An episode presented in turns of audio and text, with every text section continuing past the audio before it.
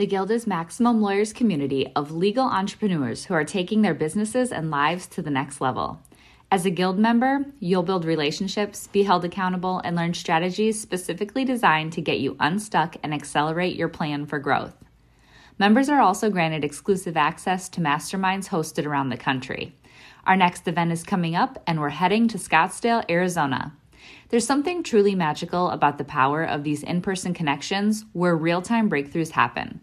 Picture this you're surrounded by like minded law firm owners tackling your business and mindset challenges together. The energy is electric, the insights are transformative, and the results are game changing. Investing in yourself is the best decision you'll ever make. The knowledge, strategies, and breakthroughs you'll gain are priceless assets that will supercharge your practice and propel you forward. Join the Guild and secure your ticket to Scottsdale at the best possible price by visiting maxlawevents.com. In today's episode, we're sharing a presentation from MaxLawCon 2022. Keep listening to hear Jim Hacking as we share his talk, Why Are You Waiting? You can also head to the Maximum Lawyer YouTube channel to watch the full video. Now, let's get to it. Run your law firm the right way. The right way. This is the Maximum Lawyer Podcast. Maximum Lawyer Podcast. Your hosts, Jim Hacking and Tyson Mutrux. Let's partner up and maximize your firm. Welcome to the show. Start close in. Don't take the second step or the third. Start with the first thing, close in, the step you don't want to take. Start with the ground you know, the pale ground beneath your feet, your own way to begin the conversation. Start with your own question. Give up on other people's questions. Don't let them smother something simple. To hear another's voice, follow your own voice. To hear another's voice, follow your own voice. Wait until that voice becomes a private ear that can really listen to another. Start right now. Take a small step you can call your own. Don't follow someone else's heroics. Be humble and focused. Start close in. Don't mistake that other for your own. Start close in. Don't take the second step or the third. Start with the first thing, close in, the step you don't want to take. That's a poem by David Whyte, and I share it with you today to encourage all of us for the next two days to be present, to be here in the moment with your friends, with your colleagues, all yearning to improve, all wanting to get better. I love this picture of Tiger Woods. If you can see, everybody is filming with their phones, except for the one fellow with a beer in his hand. He's in the moment, he's enjoying it. So I just put my phone away. I would encourage you, to the extent that you can, to put your phone away as much as you can during this conference. I want you to be right here, right now. This is really, really hard to do all the time. It's especially hard to do in 2022. And we can spend a lot of our time reminiscing on the past. I heard once that people with depression are focused on the past, and people with anxiety are focus on the future. So I encourage you, not just today, but throughout the conference and as you leave, to don't be asking yourself, remember that one time, or thinking about, wait until I get over there. My daughter Noor is famous for saying, What are we going to do tomorrow? What are we going to do tomorrow? And I have found myself sometimes doing what I call preemptive living, like getting so ready for tomorrow. That's good. It's good to plan. But we lose sight of the fact of being in the moment, of being where we are. And so I think we have to operate on two tracks. The first track is looking to the future and doing all the things that you're going to hear about for the next two days about trying to improve things. But there is a real place for space and to be here now. This is going to be a theme you're going to hear throughout the conference. For me, one of the things that have really helped me with that is meditation. So most days, I'll wake up in the morning early and I'll meditate just for 10 or 12 minutes. There are apps for that. Headspace is great. There are other free, you can do all the free meditation in the world. And it's really, really helped me to stay in the moment and to be a lot more grounded and a lot chiller when riding that roller coaster of owning a law firm. One of the people that I've learned from is a guy named Jack Kornfield. And during my meditation, one of the things that he encouraged us to do is to just listen to what comes into our brain. When you're quiet, you have lots of thoughts. And instead of chasing after those thoughts, you can name it. You can just say, oh, that's anxiety, or oh, that's worry, or oh, that's me thinking about what's for dinner tomorrow night. Just name it and let it go. And just sort of let there be a parade of thoughts as you go through. Pema Chodron talks about how thoughts are really just opinions. You know, that we are so convinced at times that our thoughts are real and that everything we're saying is 100% gospel fact, when in reality, most things are just an opinion. And things that we think in our lives that are the worst things ever turn out to be really great for us, and vice versa. So, Jack Kornfield talks about naming those emotions as they come through. So, let's be present together. I'm going to ask everyone to stand up for just a minute, and we're going to take three breaths. Three breaths. And so, let me show you how we're going to do it. So, stand with your, your feet sort of at shoulder width and stand straight and tall as if there's a string in the center of your head holding you straight up. And we're going to lace our fingers. I'm going to practice it once. I'll show you, okay? So I'm going to breathe in and then pause and then breathe out. Okay? And we're going to do this three times. And the first time that we do it, we're going to be thinking about ourselves, right? Ourselves. So we're going to lace our fingers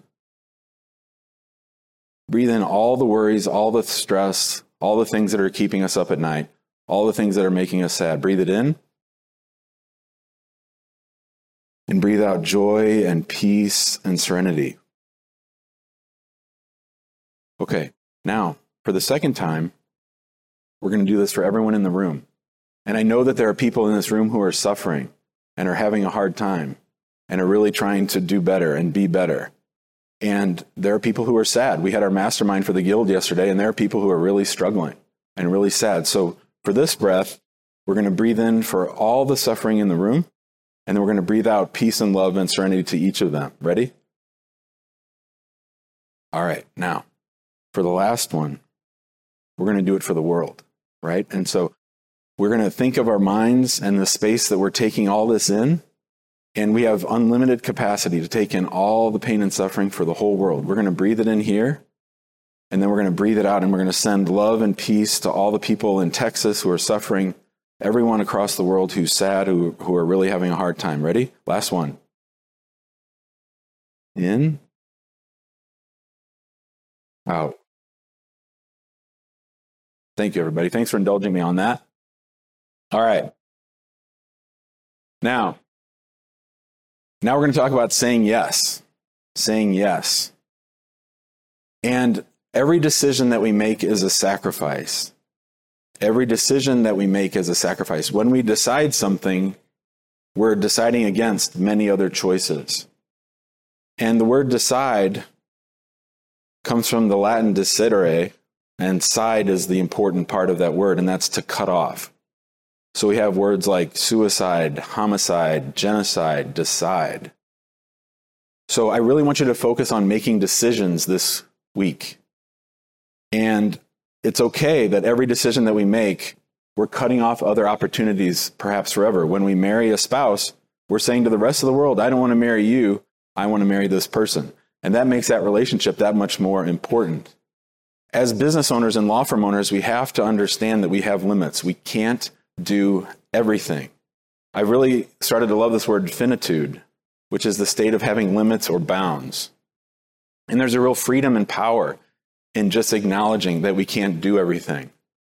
So you're going to hear lots of ideas over the next two days. You're going to make pages and pages of lists of things to do. I'm going to encourage you to do less, to do less, and to make better decisions and to spend more time in your thinking chair with your notebook, figuring shit out instead of just doing things. The Zapathon is back. If you're new around here, the Zapathon is the OG automation workshop. At this next exclusive Guild event, we're partnering up with Maximum Lawyer's good friend Kelsey Bratcher to bring you a day and a half automation workshop. The idea of automation is simple, right? Identify a repeatable pattern of tasks and then use technology so that business process can happen without you. But setting up that technology can be daunting, time consuming, and even have a steep learning curve. Join us in person and you'll create automations on site that will start working for you before you even leave Austin. Join the Guild today and grab your ticket at maxlawevents.com. We have a limited amount of time. We have a limited amount of time as family members, law firm owners, human beings. I read a great book down in the Dominican Republic this holiday break called 4,000 Weeks by Oliver Burkeman. And that's about what we get. If you live on average, you get about 4,000 weeks. So every week that goes by, you know, I'm 52, so I've had 52 times 52 weeks. So I think if you read that book, that you'll see that it, there's some really great lessons in there about the power of acknowledging that we don't have unlimited capacity. So when I grew up, I grew up Catholic, and we spent a lot of time talking about death. A lot of time talking about death. So this was the hallway of the church where I would serve Mass. And that little door down there is where you would go in to get ready. And you would have to walk by Jesus every day. And he was like this with his bloody rib. And it was scary as hell. But we talked about death a lot, a lot about death. When I was in fifth grade or so, my father and I, on Easter weekend, we had to take a movie back to Blockbuster Video.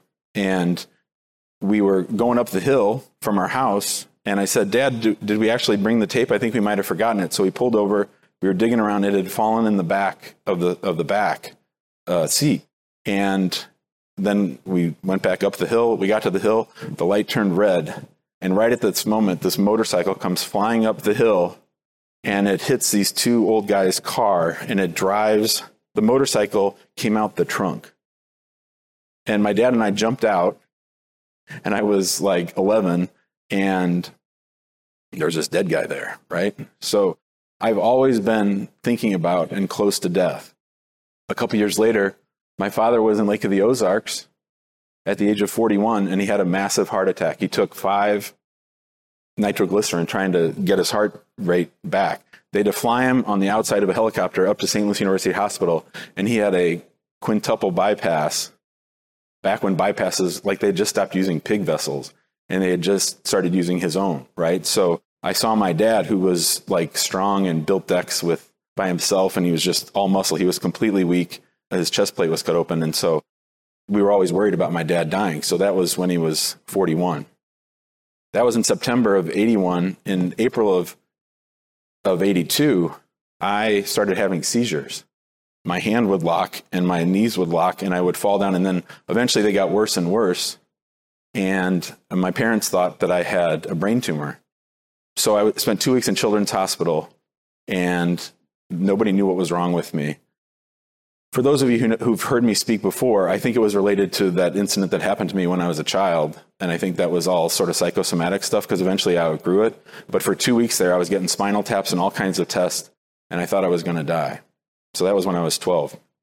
Later on in life, I changed religions and I became a Muslim. And in Islam, when somebody dies, the family members bury the body, right? And they wrap him in a white shroud. And so when my wife's father and brother passed away, I participated in that ceremony. And it's very powerful. It's very powerful. And in Islam, also, you have to get the body in the ground within the next day. So, again, death around. A wonderful book by a guy named Stephen Levine called A Year to Live. He and his wife administered treatment and palliative care to AIDS patients throughout the 80s and 90s. And he wrote this book called A Year to Live. And he asked, Suppose this was the last week. Suppose this was the last day. Who would you call? What would you say? Why are you waiting?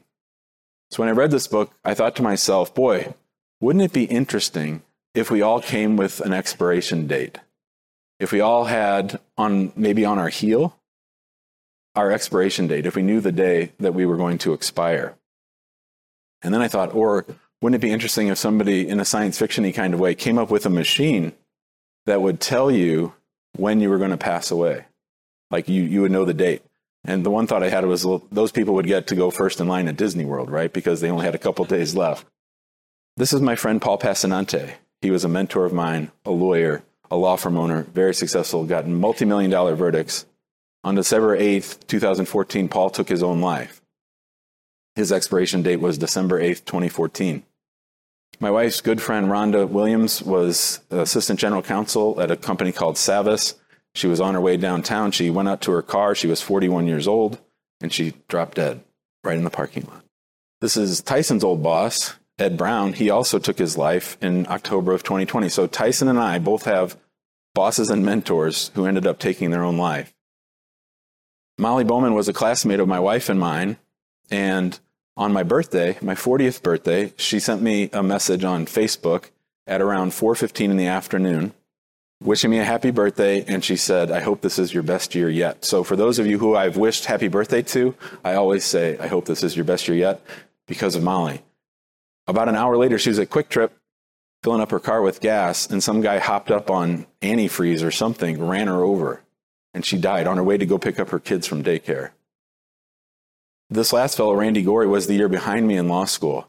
He was a multi, multi millionaire off asbestos litigation. They named the whole lobby of the law school after him. He was younger than me. And two years ago, right after New Year's, some crazy guy came into his house and killed him in front of his kids. And this is my dad. So I do think that sometimes I work out some of my issues on stage, so I apologize for that. But this is my dad. And I told you my dad had that heart attack in 1981. He lived another 40 years.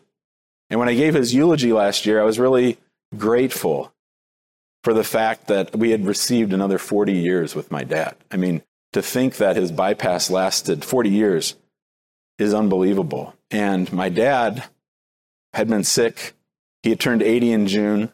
And luckily, we all got to tell him how much we loved him. I had everyone in the family wrote him a poem or a story about him, and we all read it to him.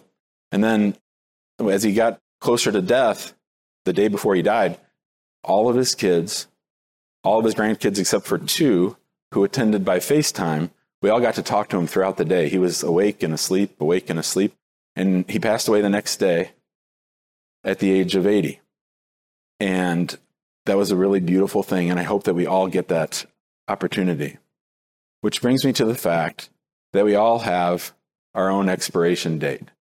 And I'm trying not to be too morbid, but I did do something. So my assistant Amr and I randomly generated dates in the future. And you have a date in the future, you don't have to open it. I suggest you might not want to open it, but there is a date in the envelope in front of you. You can choose to open it, you can choose not to open it.